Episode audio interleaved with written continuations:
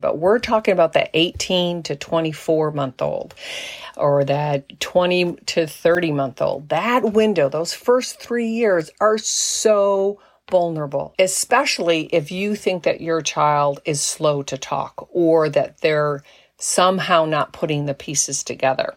Look at their level of engagement, their interest in communication with others and being present with others. It doesn't have to be verbal yet, but we do want noisy noise makers for as a two year old, right? They might not be understood, but we want them to make animal sounds and to make environmental sounds and to try to imitate us. That's key. Hello, and welcome to Talking Toddlers, where I share more than just tips and tricks on how to reduce tantrums or build your toddler's vocabulary. We're going to cover all of that, but here, our goal is to develop clarity because in this modern world, it's truly overwhelming. This podcast is about empowering moms to know the difference between fact and fiction, to never give up, to tap into everyday activities so your child stays on track. He's not falling behind, he's thriving through your guidance. We know that true learning starts at home. So let's get started. Hello and welcome back. In this episode, I want to answer several questions that continue to pop up. And I'm actually delighted that listeners, you are taking advantage to reaching out to me directly via my email or personal DMs through Instagram. Because of that, I've actually created a special email address that will take your direct questions. And that would be contact at hyerlearning.com. That's Hyer Learning, my last name, H-Y-E-R learning.com. And you can send an email with a couple of quick questions to just get the ball rolling if you would like personal feedback.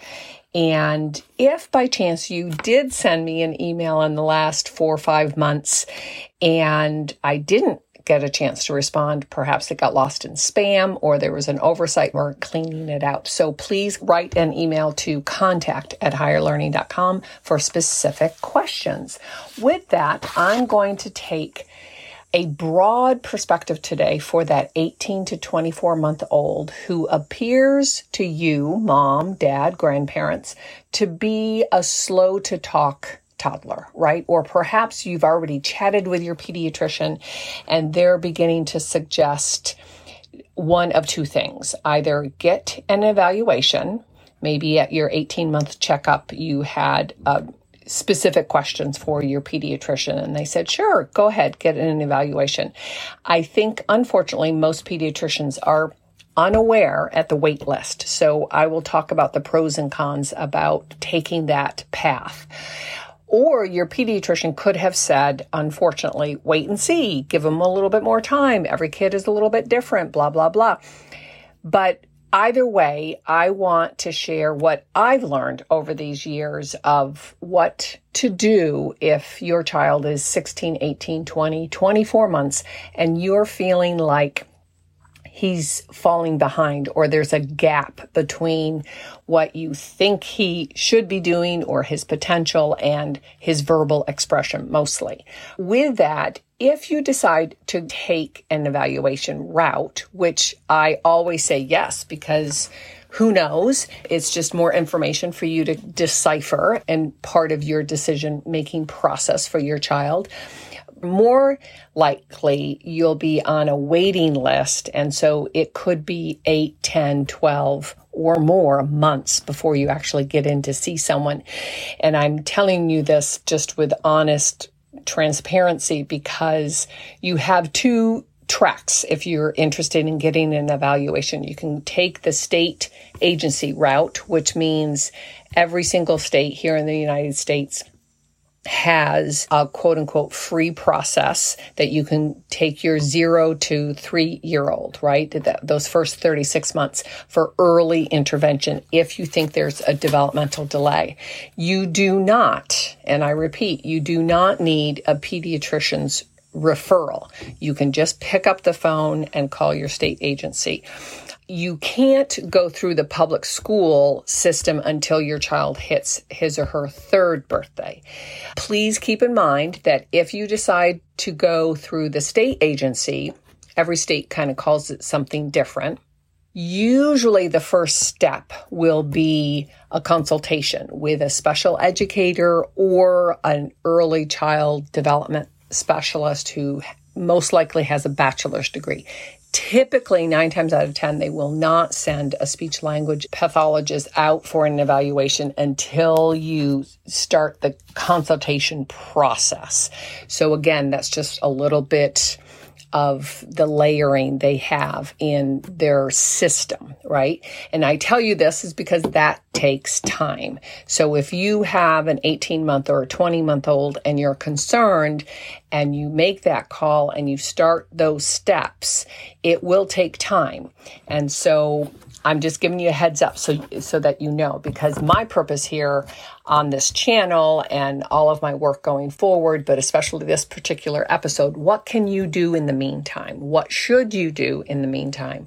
And because you might 6 months from now your child might close that gap or you might have realized that he was right on the verge of a speech and language explosion and you don't need that evaluation and you simply just cancel it.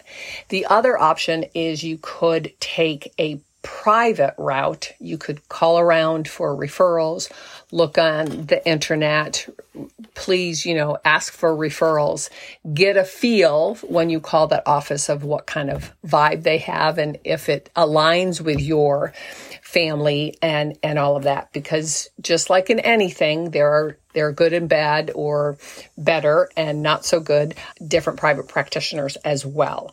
So just keep in mind they too the private offices will often have a waiting list and it could be several months up to a year or a year and a half. I know that that's how it is looking. That's how it was before the covid lockdowns and now you're in the thick of it post COVID.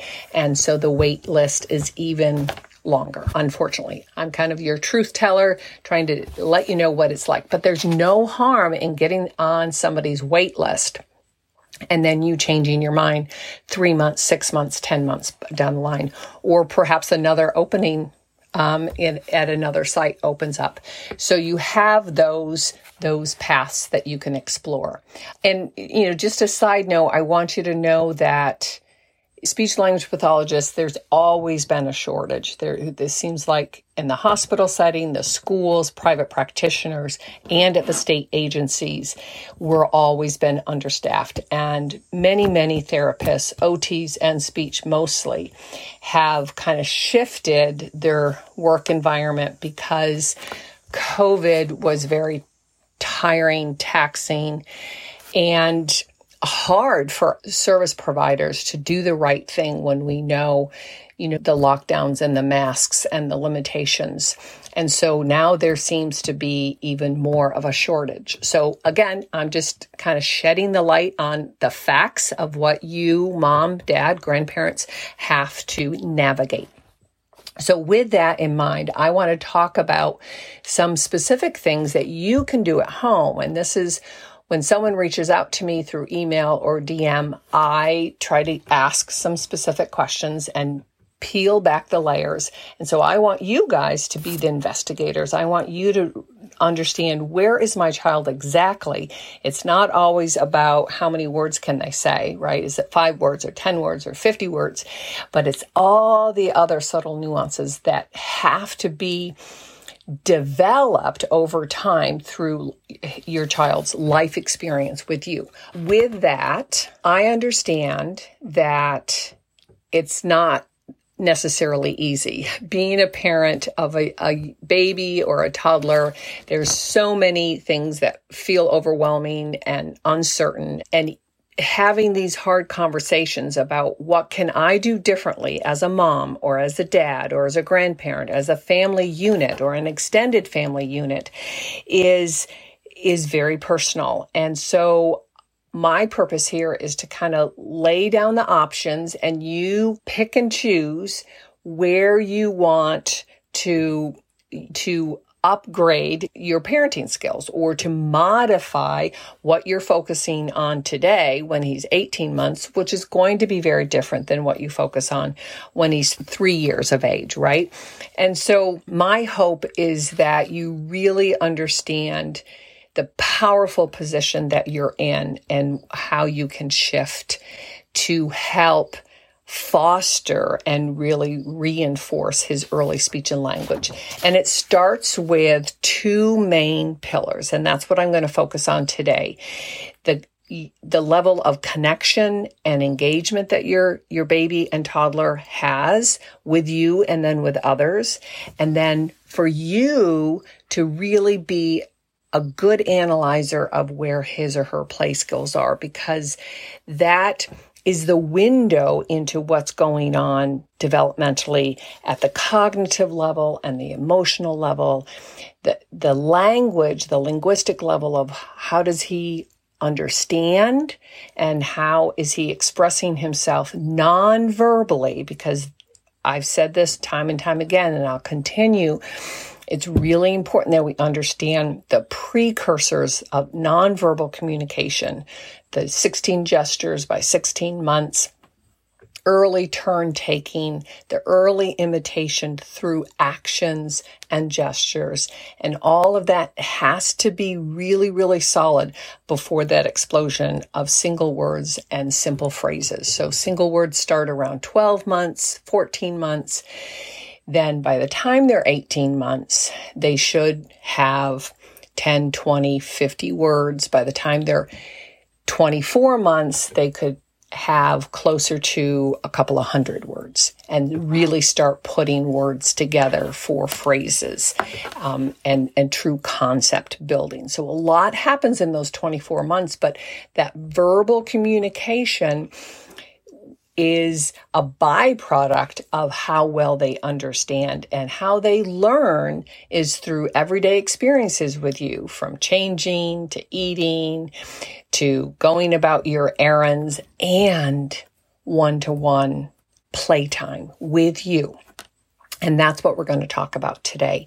And I've mentioned in other episodes specific stages of play. And I will continue to pull and highlight stages and talk more in depth in them. But today I, I want you, if you're a mom or a grandparent or a dad and you're looking at your 20 month old or 24 month old and I want you to watch them play and really take note of what are they doing with you and what are they doing by themselves. Because at this stage, they should be at what we call early symbolic play as well as beginning to combine symbolic plays.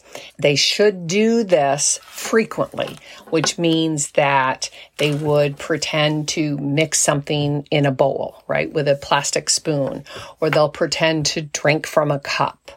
They'll rock their teddy bear to go to sleep at night.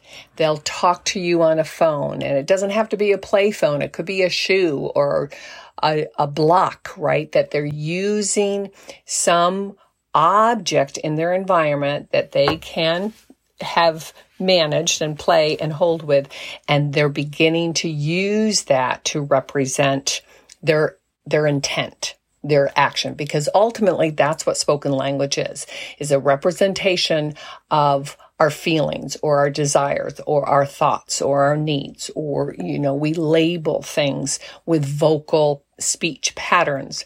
Well gestures and actions are a precursor to that and so we, as the adults with these babies and toddlers, need to support that nonverbal communication and help them because that really biologically drives that verbal communication. And so if you have a child who still is delayed in their their play say they're not at early symbolic which is stage four, say they're still doing more functional play, which is closer to that 12 to 15 month old.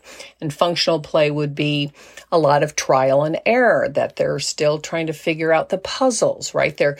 and it could be an easy puzzle, but they're still working on that visual, motor, and auditory integration say they're still trying to just explore with objects. What happens if I turn this button or this knob, or they're looking at things and mouthing them still. Those are younger developing play skills. And so you meet them where they are. And the more you can help them push along this early symbolic play, it, where you sit down. I can't tell you how many times, you know, I've had a 16 month old. I sat down in their high chair. I sat at a table with them or side by side in a chair and we've just practiced for 10, 15 minutes, taking turns stirring in a bowl and feeding each other, or feeding the teddy bear next to us, or pretending to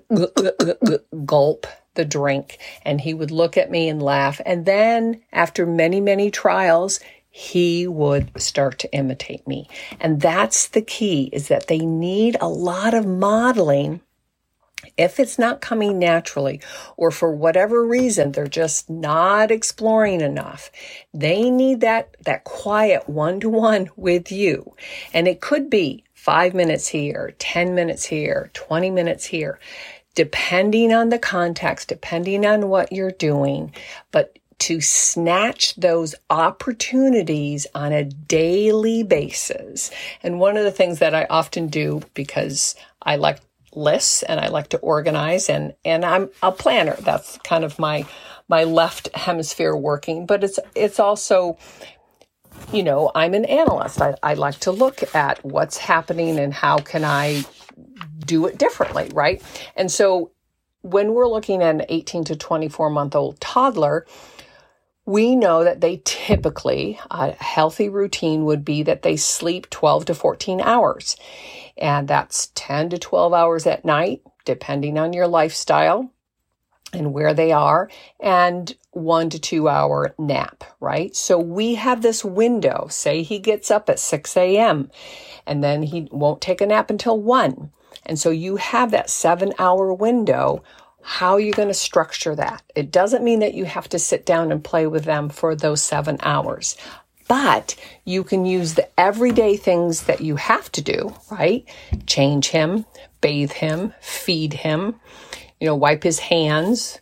Um, you can go about your, your day doing your errands or you things around the house that you can pull him in, but also where and when and how can you find those quiet times when there's no background, there's no TV, there's no music, that's just you guys. Think of what a therapist would do in her little private therapy room, right? And I've shared with you before, I have always had a one way mirror. So parents always got to watch me be present, right? And my three P's to be present, to be purposeful, and then to be playful, right? So you don't just have a hundred different toys that you can just run amok in. You take out the farm set and you say, okay, let's play with these farm animals. Let's, you know, you have a barn and maybe you have one truck and you have the basic farm animals. That's all you need to start with when you have an 18 month old or a 20 month old. And there's a hundred, if not a thousand different things that you could do in 10 minutes or 15 minutes or 20 minutes just with that. But if he's in his high chair, pushed into the table and you have this flat surface and you're face to face, you're eye to eye, he's engaged with you.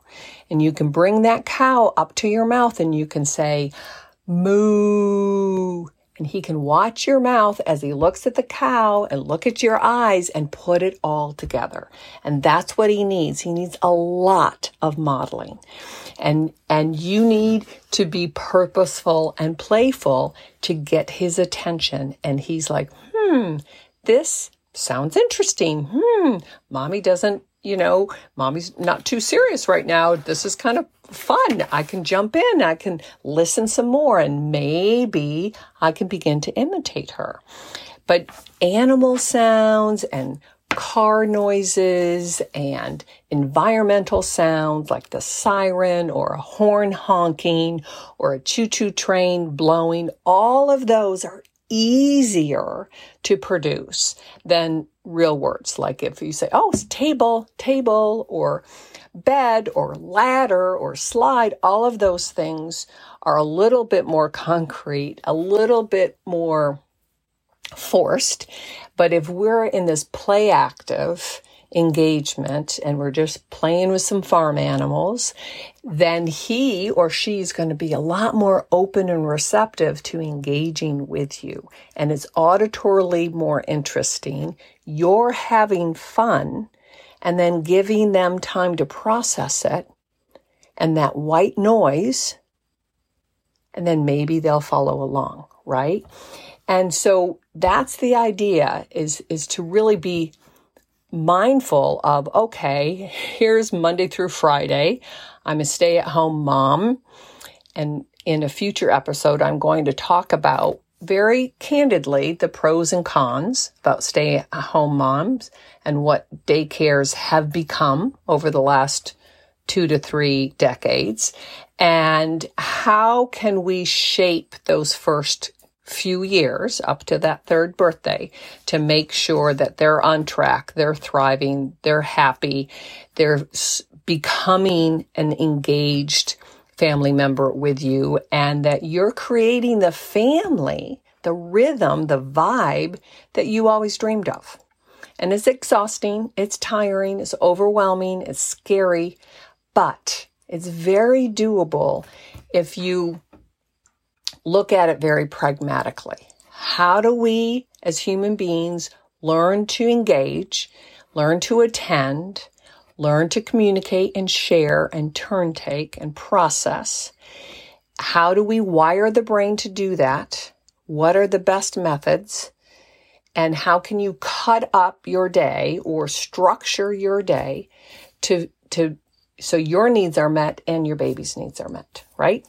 So in a previous episode, I think it's way back in the very beginning, actually, back in May of 2022, episodes two and three, I actually spoke in depth more on how we know a child is developmentally ready to talk. And when we say talk, we're using real words, right? They could be approximated, but they're speech sounds that are strung together on purpose to represent whether it's a doggy or your favorite blanket or to go in the car or your or whatever the item that your your son or daughter is starting to use as their first 10 words, right?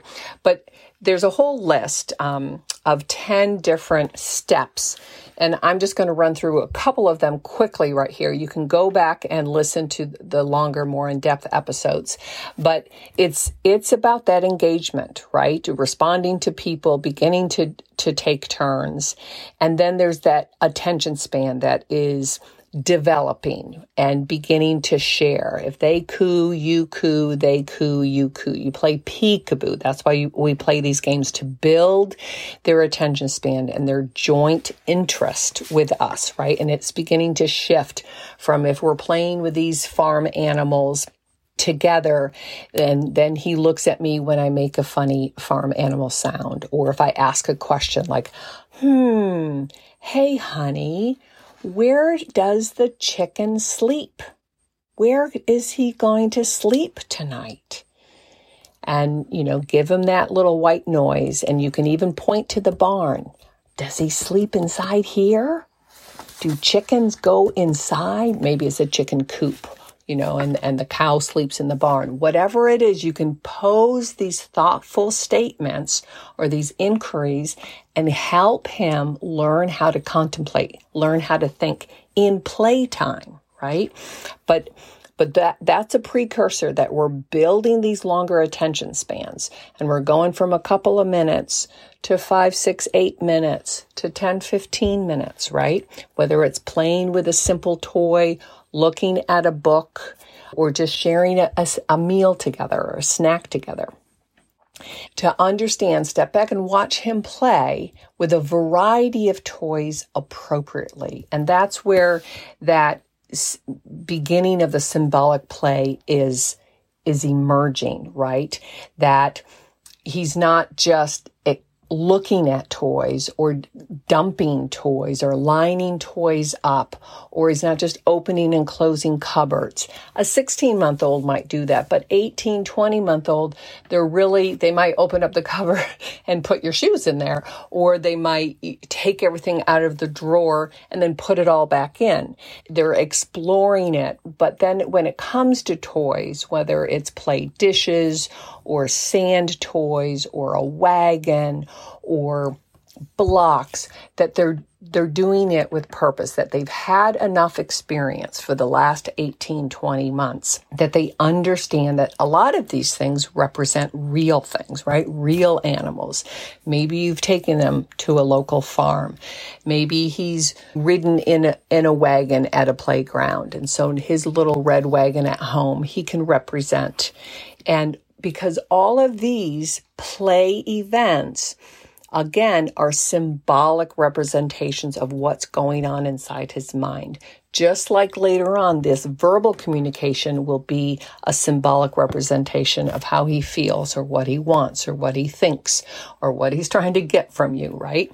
But the other big piece, and I think a lot of families misunderstand this section. There's a misconnect because we are so used to doing things for them or helping them and showing them through our nonverbal communication that they we don't realize how much we're leading the charge. And so we have to practice just using our words and letting them figure it out, right? Without pointing or without gesturing or without leading them to the next thing. It's part of helping them understand that they have to do their part, that they're part of this communication dyad, right? And it's, it's not always verbal, but it could be gesturally, right? And actions are part of that. And we know that those 16 gestures by 16 months, we know their ability to imitate our actions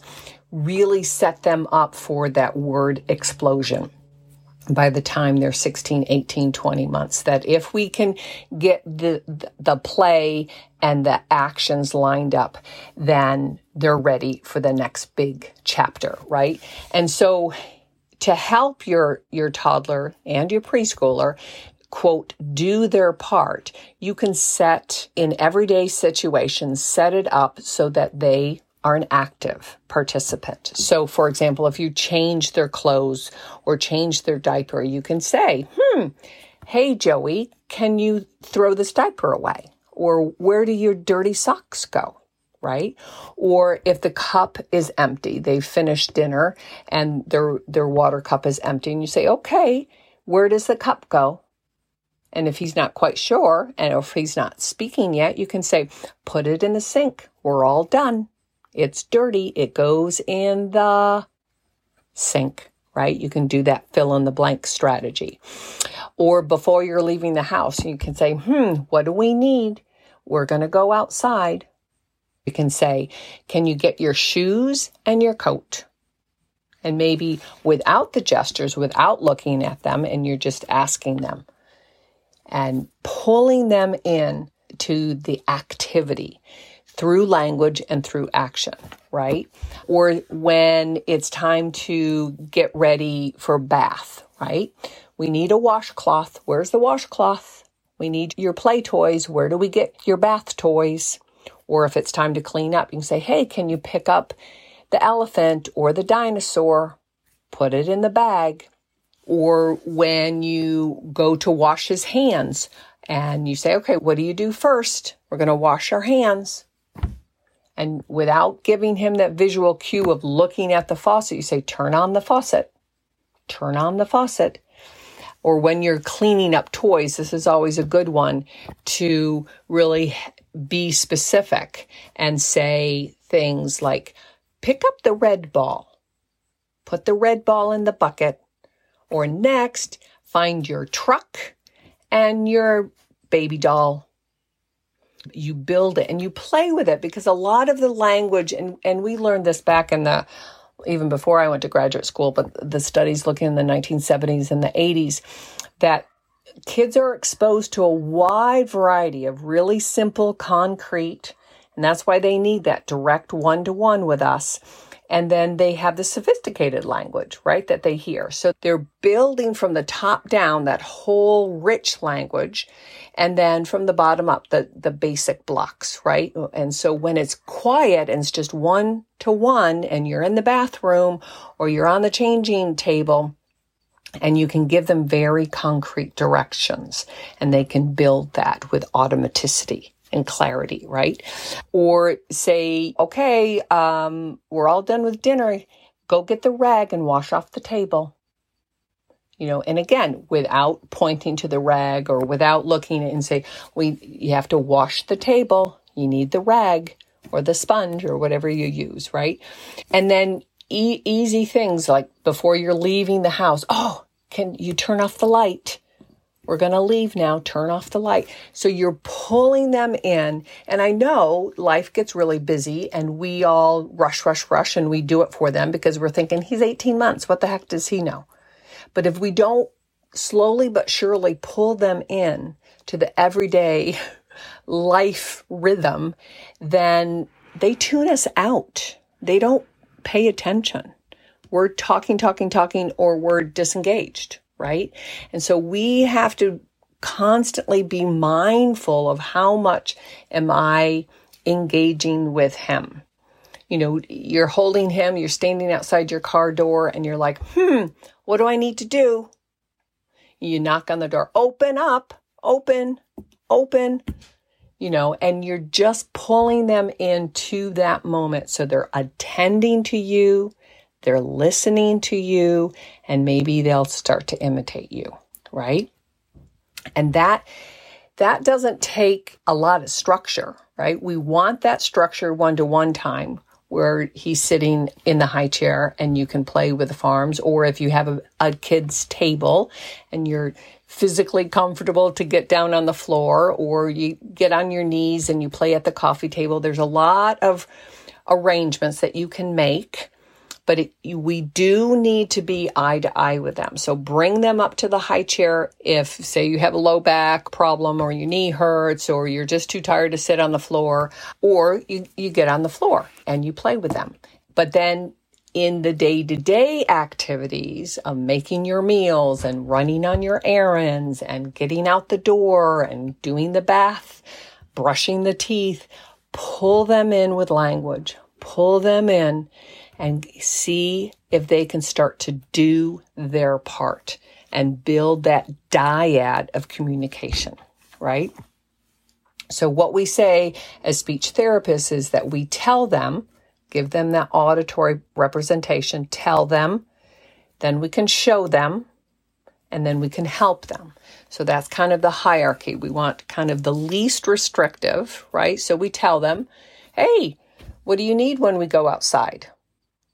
Or go get your coat without looking at your coat, right? And it, those are two different, that's a, a whole language question. Like, what do we need when we go outside? That's a big concept versus go get your coat. We're going to go outside, honey, right? And that's a specific directive without pointing to your coat, right? But he might notice that you're getting your coat on, so he's putting two to two together. But use the language to represent what you want. So you tell them, show them, and then help them if they can't do it on their own, right? Hey there, Mom. I just wanted to jump in and ask a big favor. If you're gaining benefit from these episodes, please consider leaving me a review. It's the only way I can expand my reach and find moms and dads and grandparents just like yourself. I'd be so grateful. I'll leave a link down below in the description to save you an extra step. Let's get back to today's episode. So, back to is my child developmentally ready to talk, to use words, spoken words? So, we, we talked about playing with toys appropriately and then understanding early words and following simple directions, right? But they also, and I've said this before in previous uh, episodes, they have to be vocal. They have to play with their voice. They have that cooing. They have some babbling. And if they aren't, if they aren't very vocal with their voice, then that's where you start. You don't necessarily focus on those whole true words. You want to get them noisy first, right? And so there are a lot of, and you can go back to the animal sounds, right? A lot of play words, a lot of environmental sounds that we could play with in conjunction with the actions and the gestures. So, you know, saying shh, shh, shh, or ooh, you know, like if you're wondering or if the wind is blowing or if the ghost is howling, all of those. And, and I have a link actually to play words and sounds, and I'll have this in the description that you can sign up and, and get a PDF even the eating words like the sounds, mmm, this is so yummy, yummy. Or if, say, you taste something and it's yucky and you go, eek, yuck, yuck, yuck. You know, you accidentally taste something that's wickedly sour or something, or you're you're pretending that you're cold. I'm cold, right? Or you're hot. You're panting because you're hot all of these play words and play sounds are very intriguing to an 18 month old or a 20 or 24 or even a 36 month old. They're all more interesting than just labeling things around the house or labeling colors or reciting numbers. All of that will come in time, but we have to get their auditory, their oral motor, their playing and in touch with their voice and we do that with them through play, through simple engagements of everyday things. And then if you look at your window and you have that seven hour window between 6 a.m. and 1 p.m. when they take the nap, find them when they're at the sweet spot, right? Hopefully, you're sharing breakfast with them and you're talking with them about that food and you're enjoying that moment. So, there's a good 20 minutes of social communication, getting them to watch you and chew and bite and talk about the flavors and talk about the colors and talk about where they come. And there's so much rich language around that. I know that it's a lot of effort and it's a lot of conscious parenting but if we do this for those first few years, then that next chapter is going to be so much smoother. And you won't fall into these gaps and these new statistics that I have been sharing with you for the last several weeks that are mind boggling, right? And so if you're worried and you decide that you want to go and get an evaluation, that's totally cool. Know that there's a wait list. But in the meantime, I'm encouraging each and every one of you to step up your game and to really be conscientious and purposeful in your parenting and in your language opportunities with them, right? So the two areas that you look at are what are their social engagement, their connection, eye contact, smile, social awareness, that it's not fleeting, right? And that he's really beginning to play symbolically with toys, that he's beginning to understand early words and follow simple directions. Like if you're about to brush your teeth and you say, Oh, I need the toothpaste. Where is it? Right? And he looks for it or he points to the medicine cabinet or he finds it on the shelf right? And that he's beginning to vocalize purposefully, right? Trying to make some of those animal sounds, the wordplay sounds, right? Like crash, vroom, beep, beep, honk, choo, choo. All of those lovely nonsense. You and I are like, oh my gosh, this isn't real communication. Yes, it is. Yes, it is. They have to do this. They need those gestures. They need the nonverbal communication. They need the play words. They need to be able to follow simple, simple directions before they talk. Now, some kids, you know, are on this beautiful little wave and it all just evolves, right? And you have that chatty Cathy little girl, typically girls, but some chatty boys at by their second birthday. And it all just happens naturally. For the parents who are unsure or the parents aren't clear of what do I have to do more or less of.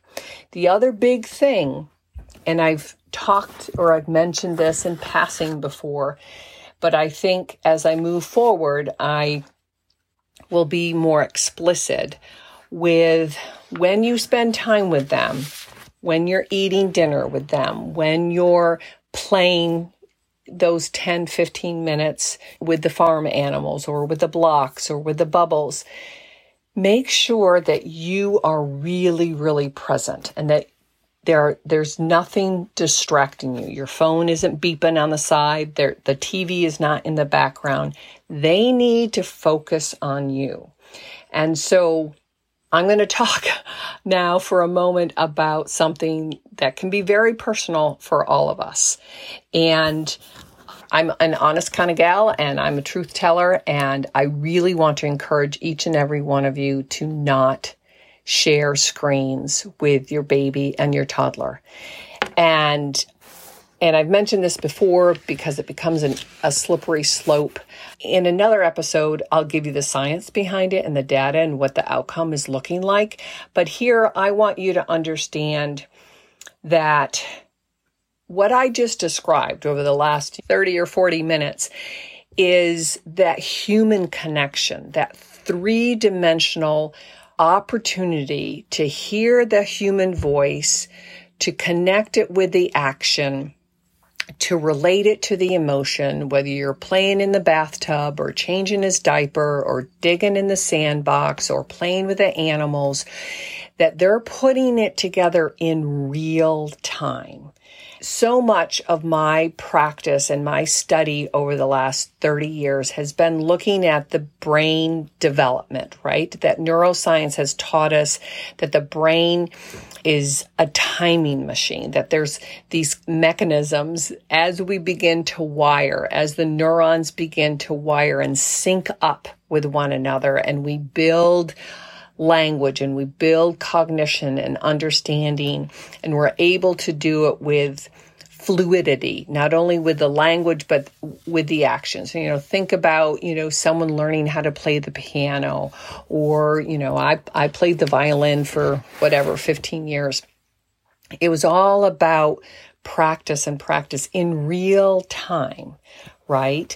And that I understand in this modern world, there's so many distractions and that if you're really motivated for your baby to stay on this developmental well-being track, right? To build strong language and motor skills and to be self-regulated and happy and independent, right? We want a 3-year-old to be able to relatively get dressed and go to the bathroom and clean himself up and eat in a restaurant and all of these beautiful things that are easily done. It just takes commitment and time to help him with each and every step. And screens go against everything that I just spent the last half an hour describing, right? It's a flat, passive, two dimensional, kind of mind suck, to be honest. And it really does not serve new brains that are trying to wire and learn how to be a human. And I know that there's a lot of pushback about apps and programs on TV and YouTubes and this and that and and I can go into detail later about all of that, but we need what I just described that 3D real time adjust practice, give that white noise. The screen is a poor representation of the human voice to begin with, that we know they don't respond in real time, that it's a visual overload and stimulation. Quite often it's an auditory overload and stimulation. And yes, it's true. There are kids can learn this word or that word or a series of word or memorize some colors or recite a tune.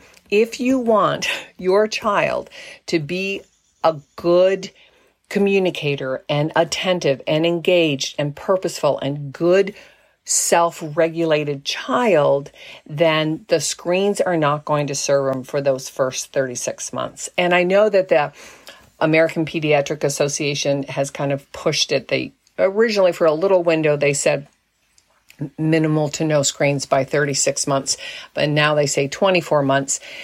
I'm I'm going with with the initial, but do the best that you can. But just be careful when you are working with them and you're playing with the farm or you're having sharing a meal and you're trying to teach them about good eating habits and good social communication around a meal and all of this turn off all of the background noise make sure that you're in it with them I cannot stress that enough. And I know it's controversial. I know a lot of parents right now, you're probably shaking your head, but it becomes a slippery slope. Your child is vulnerable, period, the end. They're, they come into this world under construction. They're not ready for technology, period. I know that's hard to swallow. And I know that there are kids out there that are put in front of a screen from early age. And there's always going to be this exception to the rule. But as mother and a therapist for 35 years, I know the vulnerability and the risks, and that this modern world is really working against you, against us and that we have to put safeguards on. We secure them in the baby car seat and we put the seatbelts on ourselves because we know.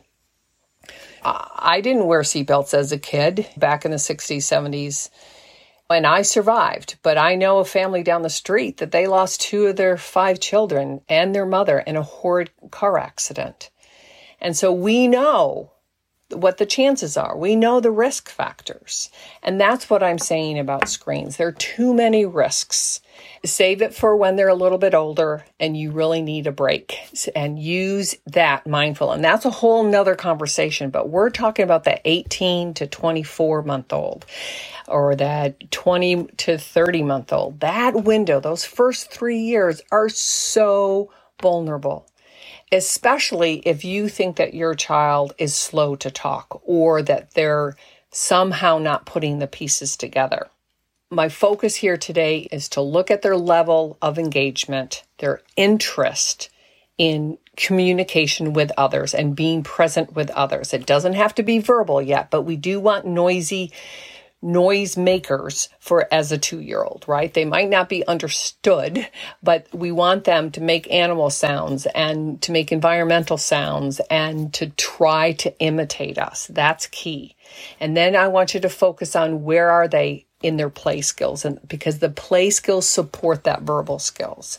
And if they don't yet quite understand the symbolic representation through play and action, then it's going to be hard for them to, for that symbolic representation for verbal communication. I hope this makes sense. And I know I've said this here, there, and everywhere, but I've had several people reach out to me, which I love. Please don't ever stop doing that. And like I said in the beginning, I now have a designated email, and that would be contact at hyerlearning.com. My last name, Hyer, H Y E R, or DM me. That's a great way too. So know that we as humans are designed to wire the human voice, speech, and language, and that they're looking in real time of how to prune away the language elements that they don't need, right? They're focusing on that native language. And yes, you can have two languages too. And I haven't talked much about that. If you come from a bilingual family, then by all means show them both languages. That's absolutely appropriate and healthy and natural, right? As they're wiring their system and they're honing in, they're zoning in on their native language or two languages they need it in real time. They need it in this 3D world. They need it with you and the primary family members, right? We can talk about the pros and cons to daycare settings. And that has shifted quite a bit in the last 20 years and the utilization of that. And I want to assure all parents our perspective of early child development shifted because of the COVID pandemic and the changes in there. And so many families are deciding to keep their babies home as long as possible. And I am a thousand percent supportive of that. And I will explain a little bit more in detail in the future episodes. But with that being said, it's not that you have to quote unquote entertain your baby for those seven hours or four hours at the end of the day. And, and there are many ways that you can break it up. You do need some structure, some routines. Babies and toddlers thrive on routines. You can look at your daily and your weekly plan. You can build in some work time if, you know, if you work. If not, you still have a whole litany of to do for the home and your family and your personal well being, right? You can look for a part time babysitter, grandparents, or a nanny, you know, a part time nanny. You can co swap with other parents. There's a lot of different ways that you can break up your weeks so you're not at home 24 7 with your baby. And we can talk about how that can look differently, especially in 2023.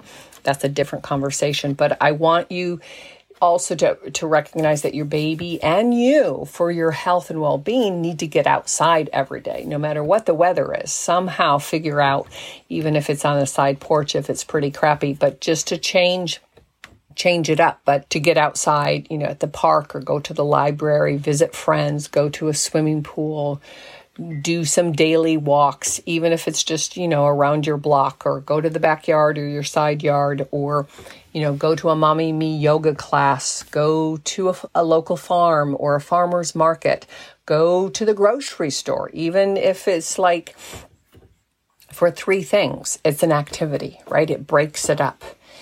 Do your errands, whether you go to Target or Costco or UPS or any of those kinds of things, pull your baby into it and use that as a language rich opportunity. Plan ahead, structure your day, help them build their routines.